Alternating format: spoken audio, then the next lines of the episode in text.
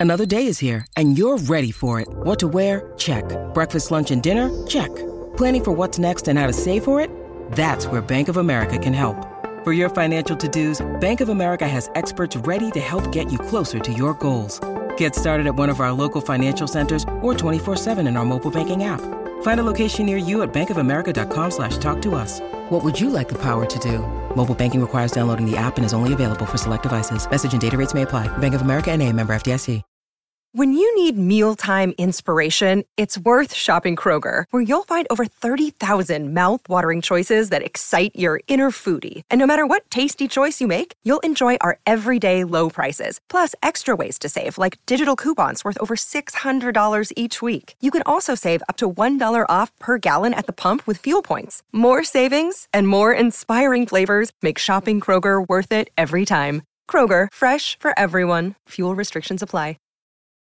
Your brain needs support, and new Ollie Brainy Chews are a delightful way to take care of your cognitive health. Made with scientifically backed ingredients like Thai ginger, L-theanine, and caffeine, Brainy Chews support healthy brain function and help you find your focus, stay chill, or get energized. Be kind to your mind and get these nootropic chews at ollie.com. That's O L L Y.com. These statements have not been evaluated by the Food and Drug Administration. This product is not intended to diagnose, treat, cure, or prevent any disease. Welcome to the New Books Network.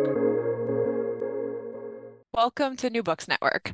My name is Jen Hoyer, and today I'm speaking with Emily Legg, author of Stories of Our Living Ephemera Storytelling Methodologies in the Archives of the Cherokee National Seminaries, 1846 to 1907, published by Utah State University Press in December 2023.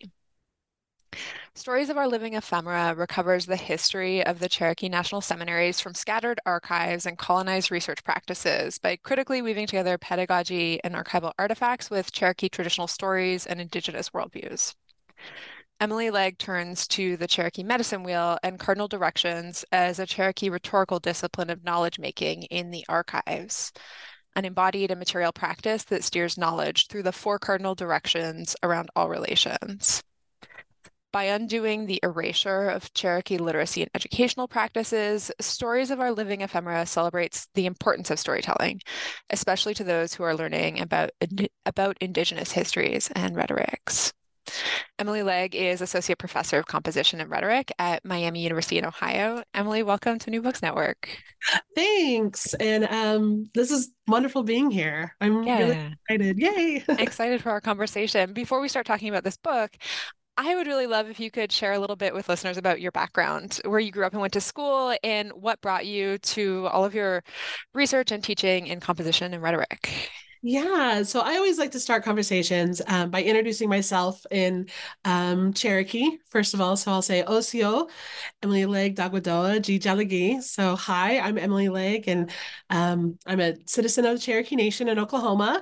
And while I grew up in Oklahoma, I'm speaking to you today from the traditional lands of the Miami and Shawnee people here in Oxford, Ohio. So I like to give an acknowledgement to them um, as stewards of this land and the work that they're continuing to do here in, in language recovery um, with the Myaamia language and the Myaamia Center. But um, as I said, I grew up in a very small town in Oklahoma.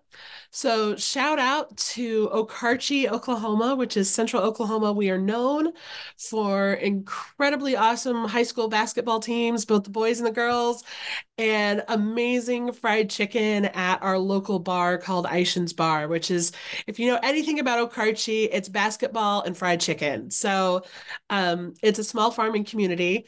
And uh, yeah, there was. I always joke with people. We we sort of have this competition on how few students you have in your high school class. So I had 36. So and and four of them were international students visiting for the year. So so technically, like, you know, it was even smaller. So, but I, yeah, I grew up in Oklahoma. Um, my family is traditionally from Northeast Oklahoma, which is now the Cherokee Nation Reservation, um, in Vinita in Bartlesville for any listeners that are familiar with Oklahoma uh, landscape, it's, it's sort of near Tulsa, which is one of the bigger bigger cities. But um, I, growing up, I knew that I was Cherokee. Um, I had that connection, but my parents divorced. Um, when I was quite young. And my Cherokee side of the family was my dad's side of the family, and they were in Bartlesville and all sorts of things. So I grew up going back to Bartlesville to hang out with my grandma, Grandma Legg. Um, I talk about her in my book. I she really I, I think she's the reason I became an academic in, in part because she would always just sit me down. She'd be like, well, Emmy, you know, I've, I've been doing some genealogy. And that's like, that's how she kept herself busy was, was genealogy. And so she would just tell me all these stories of my family and my grandpa's side of the family. And it was through my grandpa's side, that's where the, the, the Cherokee lineage is.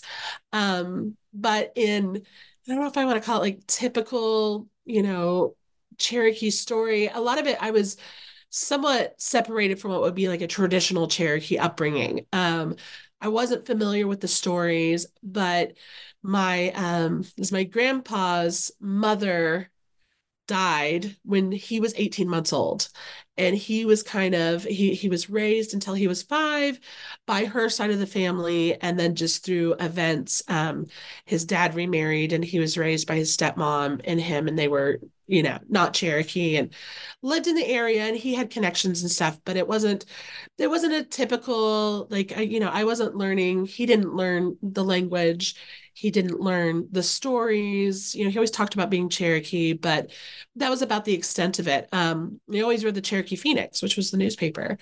So um, there's times that we, we get we get copies of it as as um, citizens and um, enrolled members and stuff. So he he would always sort of bring it up. Um, so in a, in a way, growing up, I sort of I had this real big feeling of disconnection between being Cherokee and growing up in central Oklahoma and on a farm and and all these things. So um, I went to school. I I went through a moment of rebellion um, senior year in high school. Everybody in my high school class was going to Oklahoma State University, Cowboys in Stillwater, and I was like, I want to be different. I'm tired of being in the small town. Um, my parents both went; they met at OSU. Um, Oklahoma State. And so like I that was my that was my predetermined path. Um and I don't know, something about like turning 17, 18, I was like forget that. So I went to the University of Oklahoma, which is in Norman. And that was the big city school. And I quickly became a Sooner when my senior year we won the national championship in football.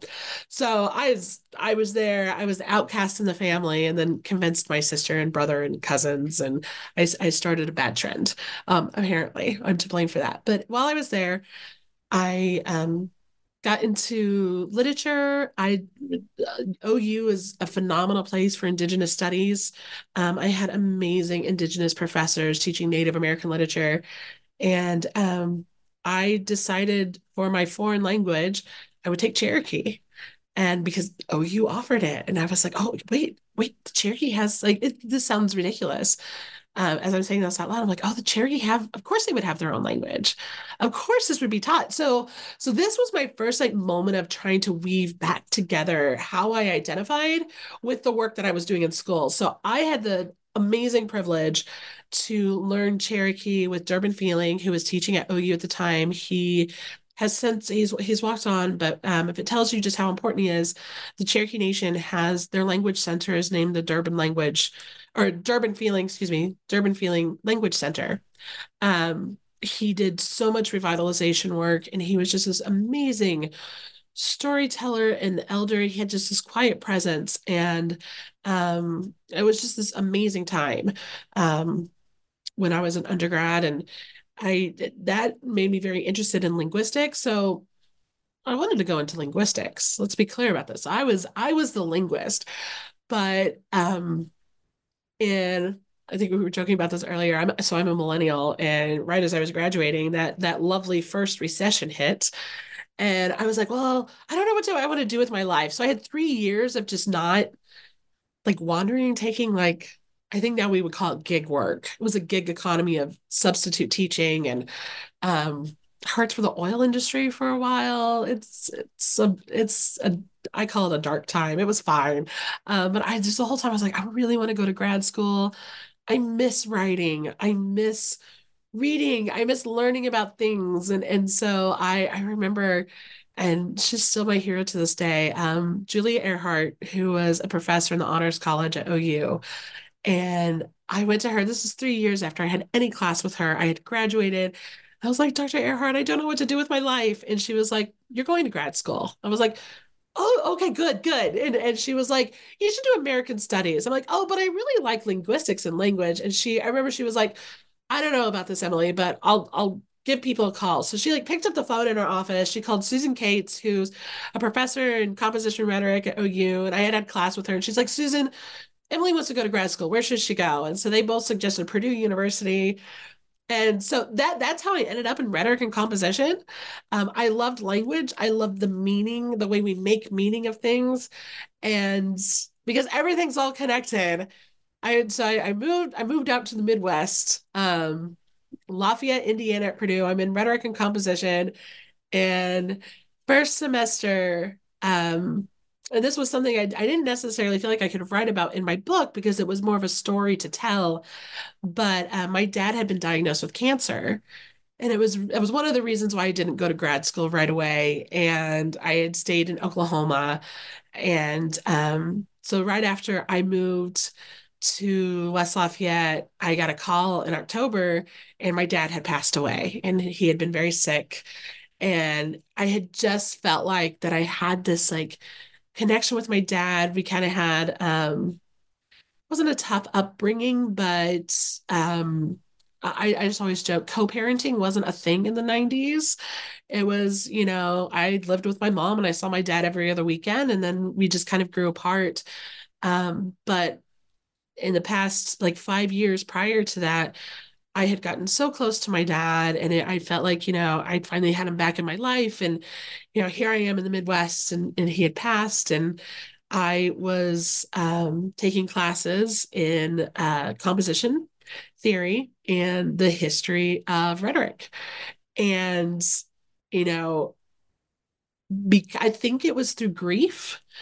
In a way, I just, I was like, I need to study who I am and I want to connect through my dad through my research. And so, you know, through this process of like grieving and trying to figure this out, like those old those old stories of me trying to figure out what does it mean to be Cherokee, I was now in grad school and I was like, okay, well, I could study 19th century pedagogy. I know about the seminaries from growing up. I knew I had ancestors that went to the female seminary, and I was like, "Well, what? How do they teach composition there?" And and that was that. And, and so, in, in a way, like I said, it, it was sort of through these moments growing up and this grief that I found myself in composition and rhetoric. I found myself interested in composition pedagogy and teaching. And I really felt the need to connect with my dad and with my heritage. Um, and so I turned my research. I don't I, I don't know if this is good for an academic, but I think a lot of us do. My research was my therapy to like work through these issues. And and so yeah, I started doing some recovery work and I loved old things. So I was like digging around in the archives and um my book started out as my um, in a way, my master's thesis. And then it was my dissertation. And then I left and got a job. And I was told you have to have a book to get tenure. And I was like, well, I really like working on my dissertation. Let's keep at that again. So, so that's what I did. And I, I decided to turn it into a book. And it was a lot of, you know, blood, sweat, and tears and two pregnancies and two children later and then I had a book come out in December. So it it was definitely it's I, I always joke but it's it's all connected. Like I can't separate that moment I think of my parents getting divorced when I was 4 from you know having a doctorate and being at Miami University teaching rhetorical theory now here. So I you know I think we joke it's turtles all the way down. For me it's it's uh it's just all connected that is such a beautiful story. Thank you. Thank you so much for sharing that. Um, yeah, and so this book, I mean, you've you've mentioned that it really evolved out of your dissertation research, and you wrote about that in the book. Um, could you explain a little bit more about how it evolved from that dissertation and what your hopes were for turning it into a book? Yeah, absolutely. Like I said, there was definitely that pragmatic, like I started at Miami, was on the tenure track, and they're like, you need a book or equivalent. And at this point, my my son was a newborn, and I was like, well, I'm equivalent's not going to happen because I I'm not going to start all this new research because my research is in archival work and archival work is slow and it involves travel and it involves a lot of this and I just didn't wasn't able to do that so I had my dissertation and I knew I I was almost in this love hate relationship with my dissertation. I loved my research, I loved the content, I loved the stories, but anyone who has done academic writing or even just any of your stereotypes about academic writing, it was so formulaic. And I had chapter one was the introduction, chapter two was the methodology, chapter three was the analysis, and so on and so forth. And it just felt very linear. And I I I struggle on my own writing. I think I'm much more inclined to be a narrative writer and write more conversationally. But um like a good academic, I was I was pretty good at adopting an academic voice, but it never felt like mine.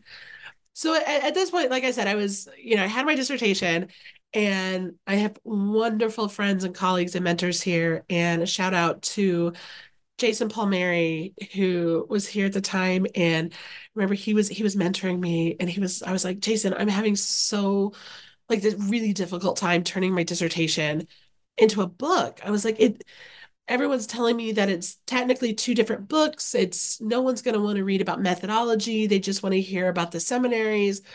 But yet I can't separate those two like ethically for my own well-being and also just mentally and intellectually. I was like it's so the storytelling is so tied to how I understand this archival research and so tied to how I am connected to this archival research and without that storytelling, I couldn't recover what was in the archives in a way that was Cherokee, in a way that was indigenous. It felt like colonizing those stories, taking them and saying that they were mine and that I had created this from the archive and all sorts of stuff. So I remember he he was like, Emily, you have to remix it. He's like, to to turn it into your book, you have to tear it apart and he goes you got to think about it as like you know if you want to think about it as sampling like in hip hop culture like where you have a sample of something and you're remixing it and playing around with it. And he's like you got it you got to find your voice. And and I joke about this but that's about when the pandemic hit and we went on lockdown. And all of a sudden I was gifted this time to just teach online. I was teaching remotely um, I had the privilege, my son's school, he went to, he went to, he goes to a small Montessori school and um, they went back in person, but they had they had outdoor class. They went very 19th century, if you will. And like the kids, I think we had a huge snowstorm. So the kids are like learning math and like snowsuits. But so I, I was gifted this time and this time just to really reconnect. And so I started thinking, through this and remembering back on my own stories on how I connected to my research initially. Um, and I had remembered in grad school, I had the opportunity to go to Cherokee, North Carolina, and meet with Tom Belt, who is an elder. I'd call him a storyteller. He works on the Cherokee language, um, and he was working with uh, Western Carolina University there. And I met with him as part of a Native American linguistics class. Uh, again, I never steered far from linguistics. Um, and he took us to Kituwah, which is the spiritual home place of the Cherokee. And he taught us about um, the council house and sort of, he wasn't teaching us ceremony, but he was bringing us into ceremony through storytelling. Um, even though the council house isn't there, there's still a mound there. So he made sure we entered from the east. We walked around the top of the mound counterclockwise um, in the cardinal directions. And as it it dawned on me, and I started doing more reading of more Cherokee traditional uh, traditionalists like uh, Crosslin Smith and storytellers, and it I started really sort of meditating and looking at that medicine wheel, those cardinal directions of ceremony, and thinking about research as ceremony. Shawn Wilson has a great book about that, by the way, called Research as Ceremony. So I was really inspired by his work. Um, And so I was really thinking back on the council house and are walking through this space. Um, and doing that, and it, it dawned on me that the cardinal directions was actually the organization of my book and how I could make it make sense for me, but also to share that with an audience. And I was like, that's that's the ritual, that's the ceremony that's tying these stories in the archive to what we would call the academic research methodology. And so it it was this huge watershed moment where I finally felt like I was able to rid myself of that sort of imposter dissertation linear writing style. There's nothing wrong with that, but it just wasn't me. And it wasn't fitting these stories. And I found my voice. I found myself thinking about all our relations, not just material relations with like objects and things, but also like our spiritual relations at this time. And this sounds so, I use the phrase hippy dippy and it just felt it didn't feel academic, but I was having dreams about um like I share one of these in the book. Uh I had this dream that, you know, it was like typical like school anxiety. Um, I was taking a test and I was doing really well, and then all of a sudden I was doing really bad. It was like a, it was it was um a standardized test, which I I still have fears about, even though I will never ever take a standardized test. Like apparently the GRE just traumatized me. Um, so it was in my dream, and in my dream I turned around and there was a woman, um, an indigenous woman. I, I'd, I'd, call her an auntie. She was sitting there, and she had this amazing flowing black hair that flowed into this ribbon skirt, and she just filled the room.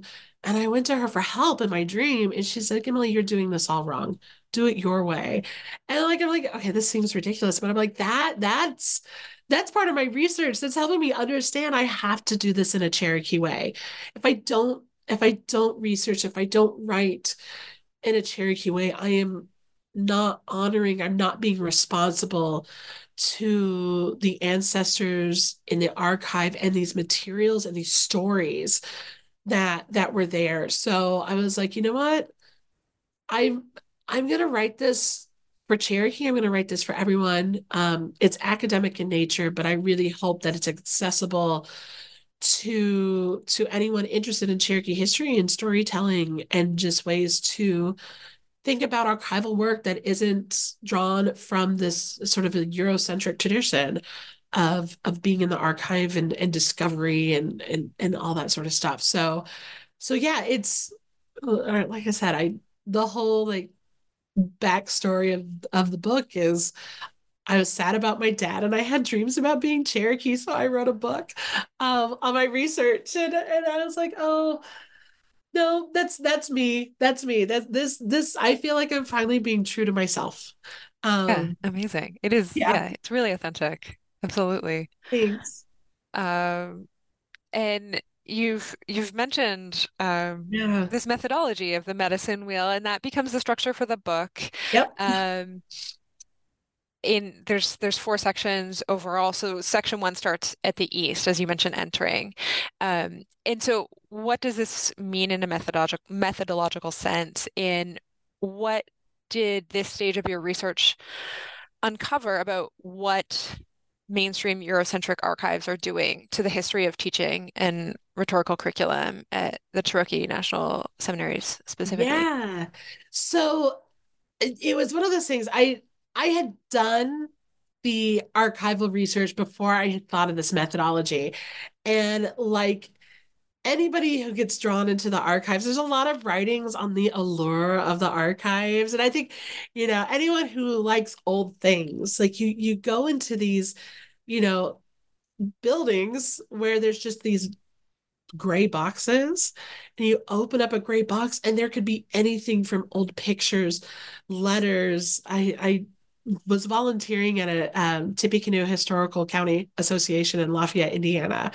Um, at this time, and I got to process some of the archives there as a volunteer, and to kind of give you an idea of that that feeling of going into the archive. I remember I was looking at some civil there were Civil War letters written back and forth, and they were pretty mundane. Um, just about everyday life. I think somebody was writing to his brother, and there wasn't a lot of details there. We were trying to assess the value, and in one of them as I'm reading it, he, um, the the guy starts talking about the death of his daughter and that his daughter had died. So, you know, I'm reading this, I'm just drawn to this story and like totally just there. And I'm like looking at the paper, I'm like, are these are these tear stains on this paper? Was he was he crying? So I just started like putting this like story on top of this this you know man writing about the death of his daughter and i was like oh that emotional feeling and what he must have been going through all this. So i, I was clearly like hook line sinker allure of the archives. I'm there. Um and so i you know i kind of had this experience and then it was it started bothering me thinking about my own actions and how i was really placing this story in this context onto this material and how this you know this letter and how archives tend to be we we share like the provenance of archives like where they came from um how they were collected with the dates of um you know sort of that origin story of the archives. But here they are in you know very pristine gray archival boxes tucked away organized in shelves with finding aids and all this stuff. And it was it felt so removed from community and from the actual people, but removed in a way where I felt like I could kind of create the puzzle that was there and then solve it myself.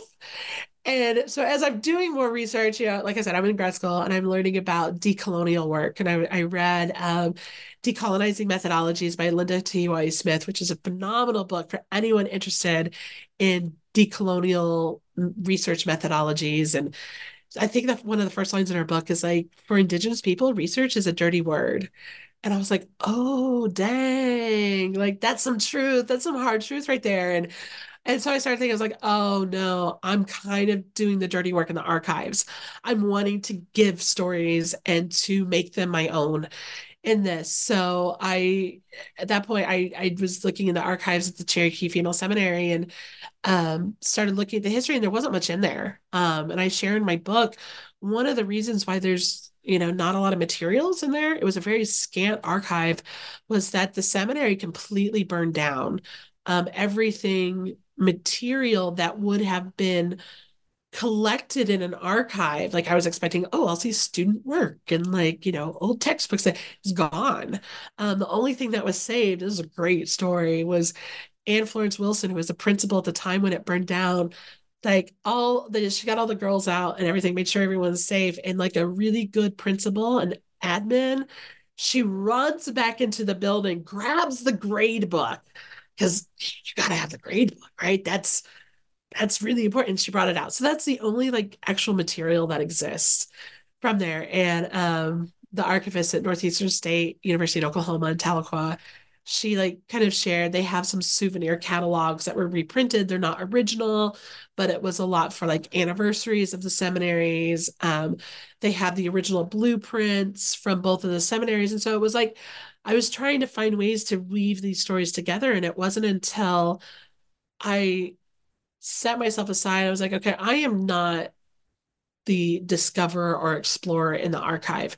I need to make relationships with the archive. I need to work with the archive, not about the archive, not for the archive. I need to work with.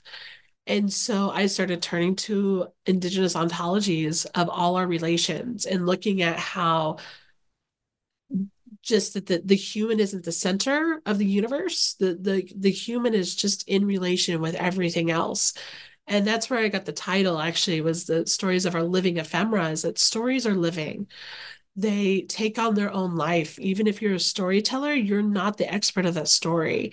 Um, Cherokee call themselves liars. That's the word for storytelling. They they lie, they embellish. Um, and others will learn from that story what they're going to learn.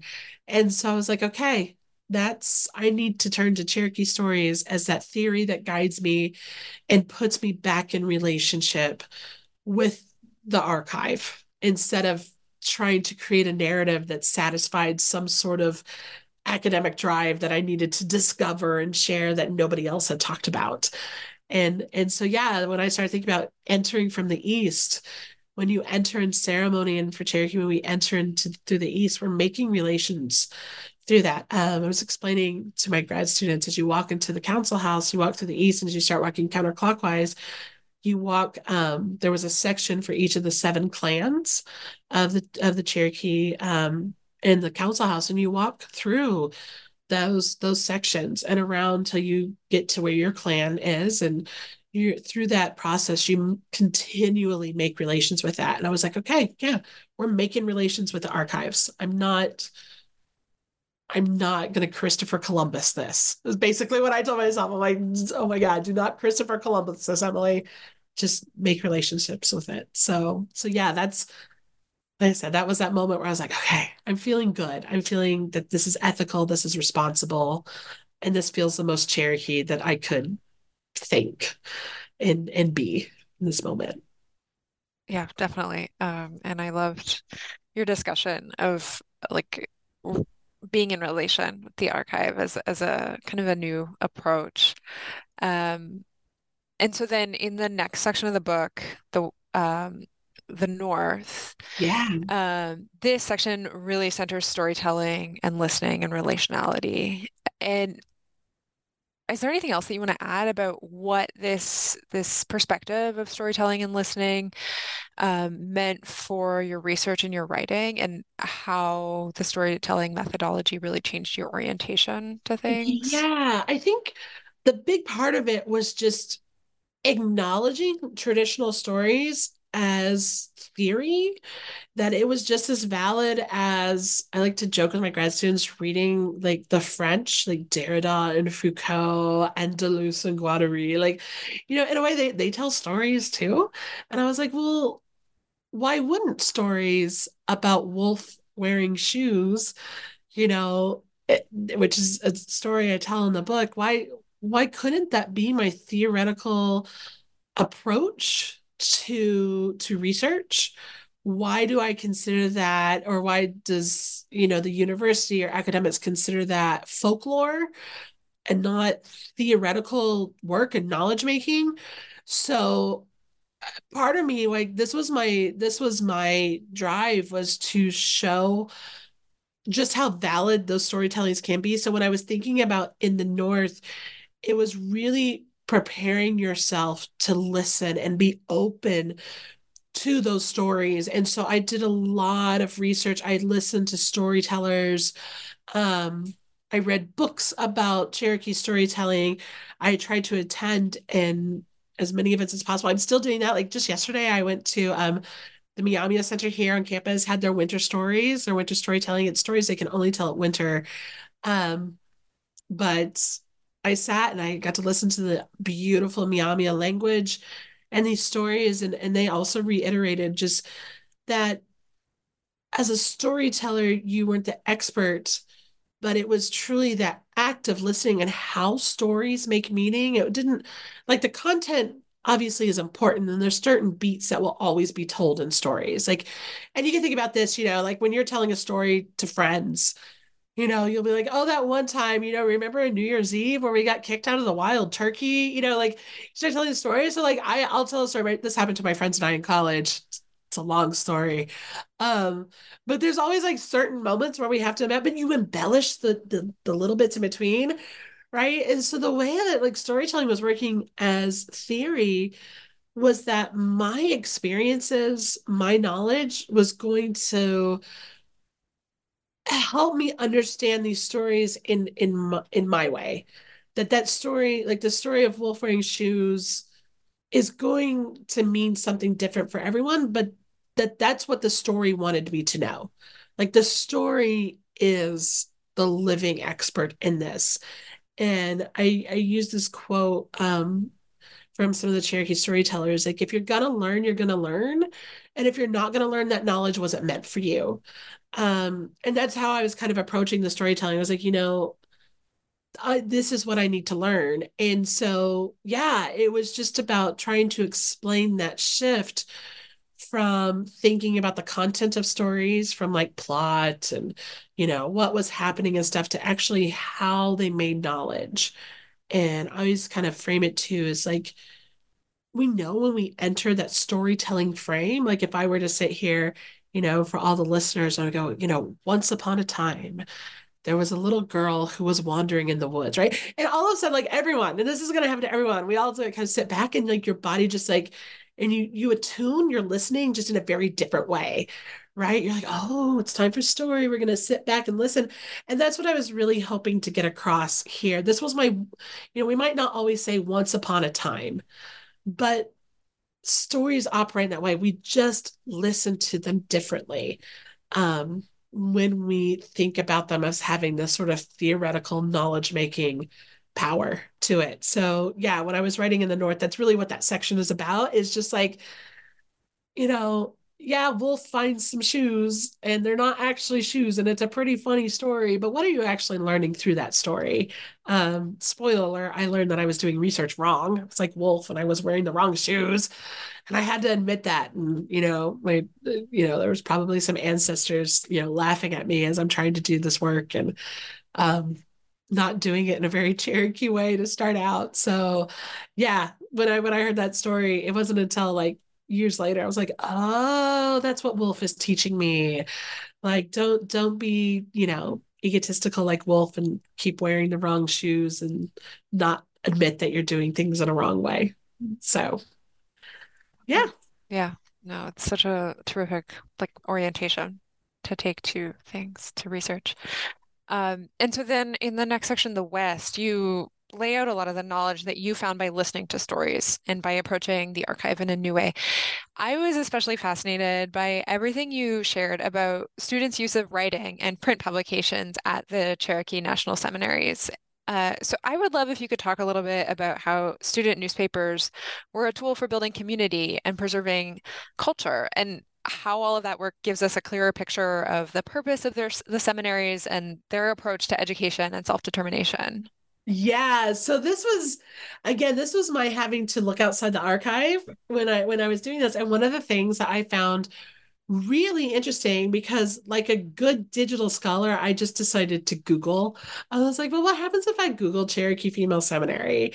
You know, and I add the word like archive to the end of it. Like, and so I was getting a lot of results and finding the Cherokee Rosebuds, which is the student newspaper, and copies that still exist. And I'm like, whoa, whoa, whoa, whoa, whoa. These are from like the 1850s. And, you know, they're still around. They're not in the archives. There's like copies of them at Northeastern State.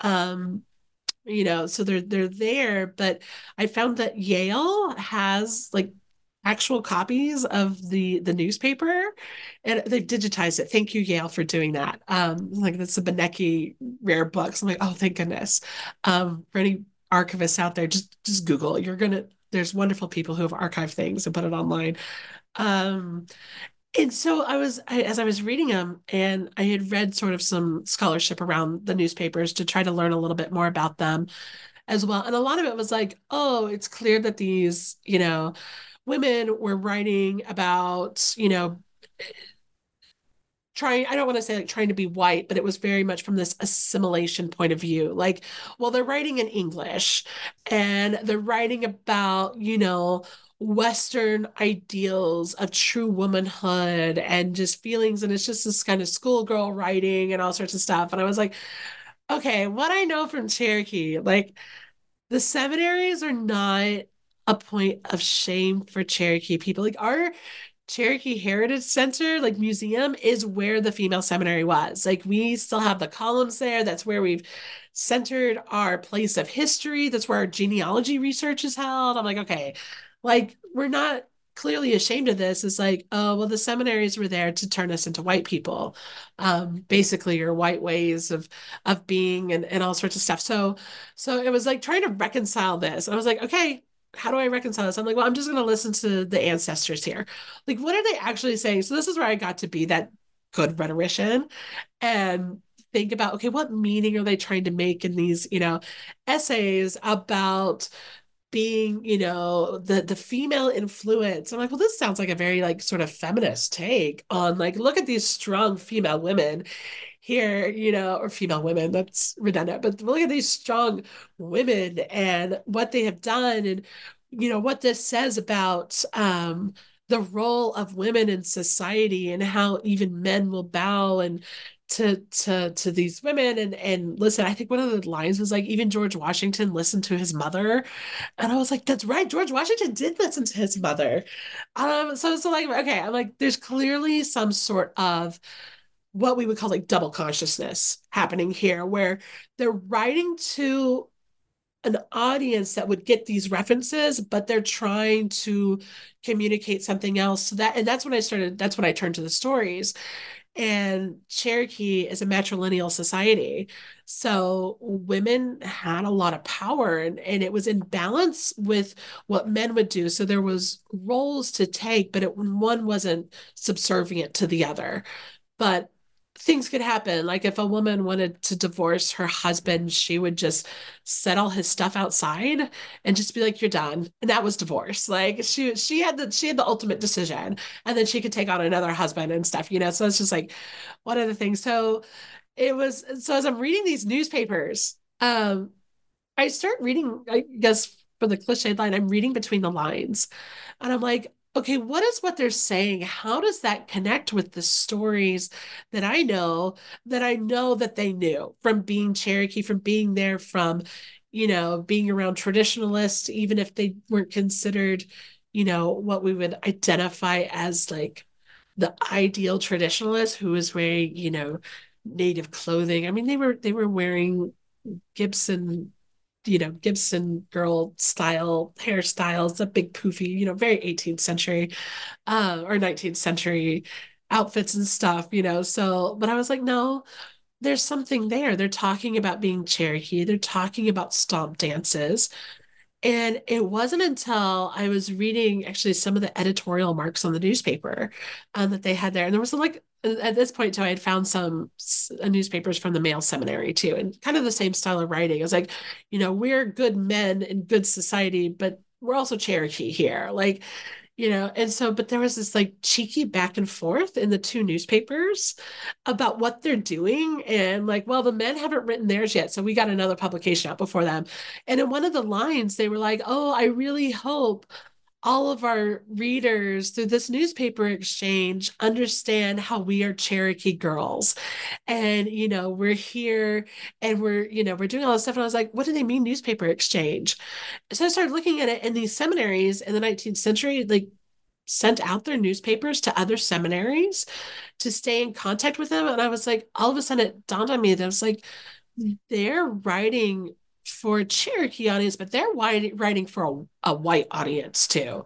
And they're trying to share their culture in a way that is accessible, but also acceptable. So accessible that others can read it, but also acceptable to a white society. Like to, and I explain this, I, the Cherokee, along with other tribes in Oklahoma, have always been the five civilized tribes, which is a really problematic phase, but phrase um, looking back now. But at the time, they were like, no, no, no, look, we're civilized. We can take care of ourselves. This is our self determination. Like, we do not need to be considered wards of the state, which is what the Supreme Court had decided. Um, all sorts of stuff. They're saying, you know, we are sovereign. We can take care of ourselves. We have institutes of higher education. They are matching and rivaling your institution of higher education we can adopt these models and navigate them and make them Cherokee for the Cherokee people. And I was like, that's the powerful story that is here. That is what these women were doing. They had to, you know, sort of appease this wider, wider audience, but also maintain the ways that they are Cherokee. And then the important thing, too, in these newspapers is that half of it was also published in Cherokee in the Cherokee language in the syllabary. So it in some of those through my research, what I'm finding out, like I said, I took Cherokee in college and I just unfortunately haven't been around people to speak it enough. And it's my lifelong goal to teach it to my children and have them learn with me and everything. But um the stories in the newspaper that are written in Cherokee aren't just translations of what's written in English, that they're different. And I'm like, okay, so I was like, okay, why are they doing this? If they're not teaching Cherokee at the seminary, well, Cherokee was their way of life. That's what they were learning at home. And that's what they were learning in their community is how to be Cherokee and the stories and the culture of being Cherokee um, and everything there. So, um, and then it was also at this time just doing some cross research, and I realized the Cherokee Phoenix had gone out of publication. And so the seminaries sort of took that role in the community of, you know what, the the Cherokee Phoenix um, isn't publishing um, because of upheaval through the Civil War, all sorts of things that was going on. This is all so entwined into national history too. Um, they took up that role of providing stories and news and everything for the communities there in northeastern Oklahoma and for the communities abroad in other states as well. So, yeah, like those newspapers were just they're phenomenal. I love reading, and I still like. I think my work will always be somewhat tied to those newspapers because there's like only five copies in existence. They didn't actually publish for too long, but they are so rich and they are so fun to read. It's they're really great. Yeah, that's amazing. And I think like you modeled a really, really nuanced um, and um, I guess relational and re respectful way to to read and listen to those newspapers that I thought was um, a really exciting approach for looking at at the newspapers of other communities as well. Um, yeah. Yeah. You really got to like like we kind of joke like this is where I got to be like the rhetorician and just think about topic, purpose, audience, you know, like the rhetorical triangle. And I was like, well, what is their purpose for this? You know, why publish a newspaper um, with essays they had clearly written in class? You know, why are they doing that? And it's like, yeah, they're they're sharing what it means to be Cherokee, what it means to navigate a society that wants to assimilate them into white culture with still maintaining Cherokee ways of life. Um, how do you weave that together? And so, yeah, they were doing incredibly rhetorical work. Um, and in a you know self-deprecating way as they're writing like oh we're just cherokee girls here out in indian territory you know pay us no heed and it's like no they're it's still the cheeky like oh i'm just a storyteller i'm just you know lying and embellishing when there's really some truth there so yeah it was looking at them like okay these are these are my ancestors and these are my these are my storytellers in the archive that i really need to listen to what they're saying yeah absolutely um, and so then the final section of this book the south presents us with where this whole methodology leaves us. And I loved your description of approaching the archive as an accomplice. Could you share some of the steps that you put forward in that section for anyone to follow as they approach archival research as an accomplice? Yes. So I will say I have to give a shout out to my colleagues and friends, and this is from TechCom, Technical Communication, which is a part of rhetoric and composition, but also a separate field. And so we do a lot of interdisciplinary work, and and um, they had written about being an accomplice, um, doing social justice work in, in technical communication.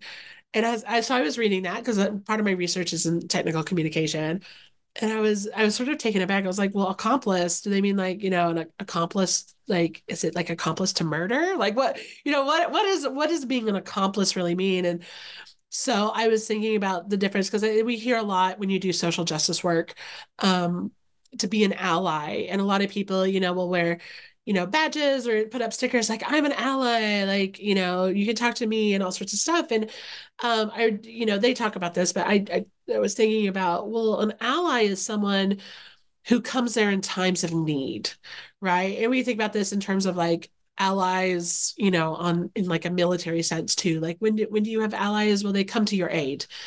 Um, and that was this sort of moment if we're if we're trying to decolonize our work in the archives if we're trying to um, really listen to the archives and sort of take an indigenous approach well an ally only coming there in times of need still had that sort of white saviorish moment where you're like oh i'm here. I'll, I'll be here. I'll support you but i'm i'm saving you in your time of need right? Like and so I, you know, as they were talking about being an accomplice, and they um, define accomplice as somebody who is consistently there and actively engaged and that you're there in times of need, but you're also there in times of celebration. You're you are there. You are actively lending your support. And the important phrase, and as little and as pithy as a word as it sounds, the word with, I think is so important in these moments.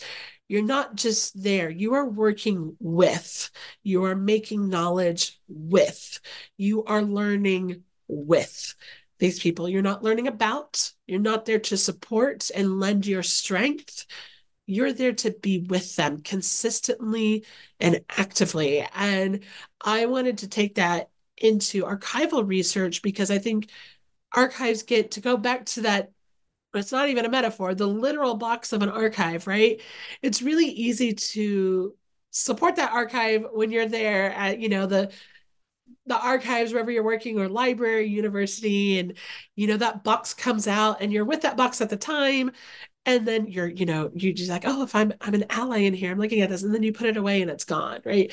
Well being an accomplice means to be consistently reframing the way that you are working with the archive and with the living stories that are there um so like I said, I think it's so easy for those of us to get pulled into the um the sort of allure of the archive, the ephemera, the things left behind. I mean, we're you're touching and interacting with objects that are old and you feel that immediate connection and like I said, I still have to check myself constantly and be like, okay, am I being an accomplice here? Am I am I consistently being responsible? Am I consistently, you know, reciprocating the knowledge that I'm learning with these archives to others in a way that is honoring the ancestors here, honoring the stories that are here and and doing that. And it's it's a such an active frame of having to think that because like I said, it's so easy to get swept away and be like, well, clearly this is what this, you know, what's here in the archive, and I have discovered this, and I am going to share it with the world because nobody else is here in this archive with me. Well, no, you're not alone. You're not. You're an accomplice there. Um, those archives are the living stories of ancestors, of those who have passed, of those who have um, being remembered through through that material that's that's left there. So yeah, I think that's what I was really hoping. Um, and again, thinking about like the purpose of a book, I, I felt like I needed to leave people with with something active to do.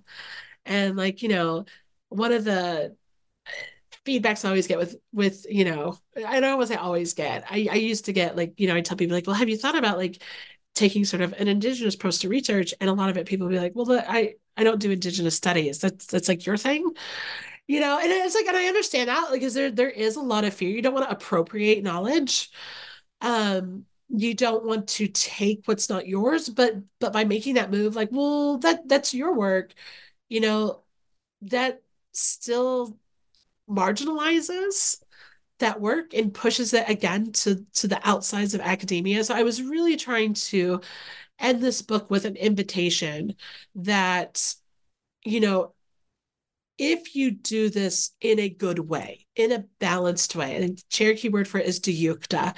If you do this in a balanced way, in you know, we would say, oh, in that in that good way there. Um, if I can channel a little bit of Sterlin Harjo and like Reservation Dogs, which everyone should watch. Um, if you do that in that good way there, um, it really is in a good way. You have to approach that. Um, that's not appropriation. That is learning with indigenous people who have been here, whose lands we all are on, um, and who often get overlooked and erased in in um, academia and universities and, and in history in general.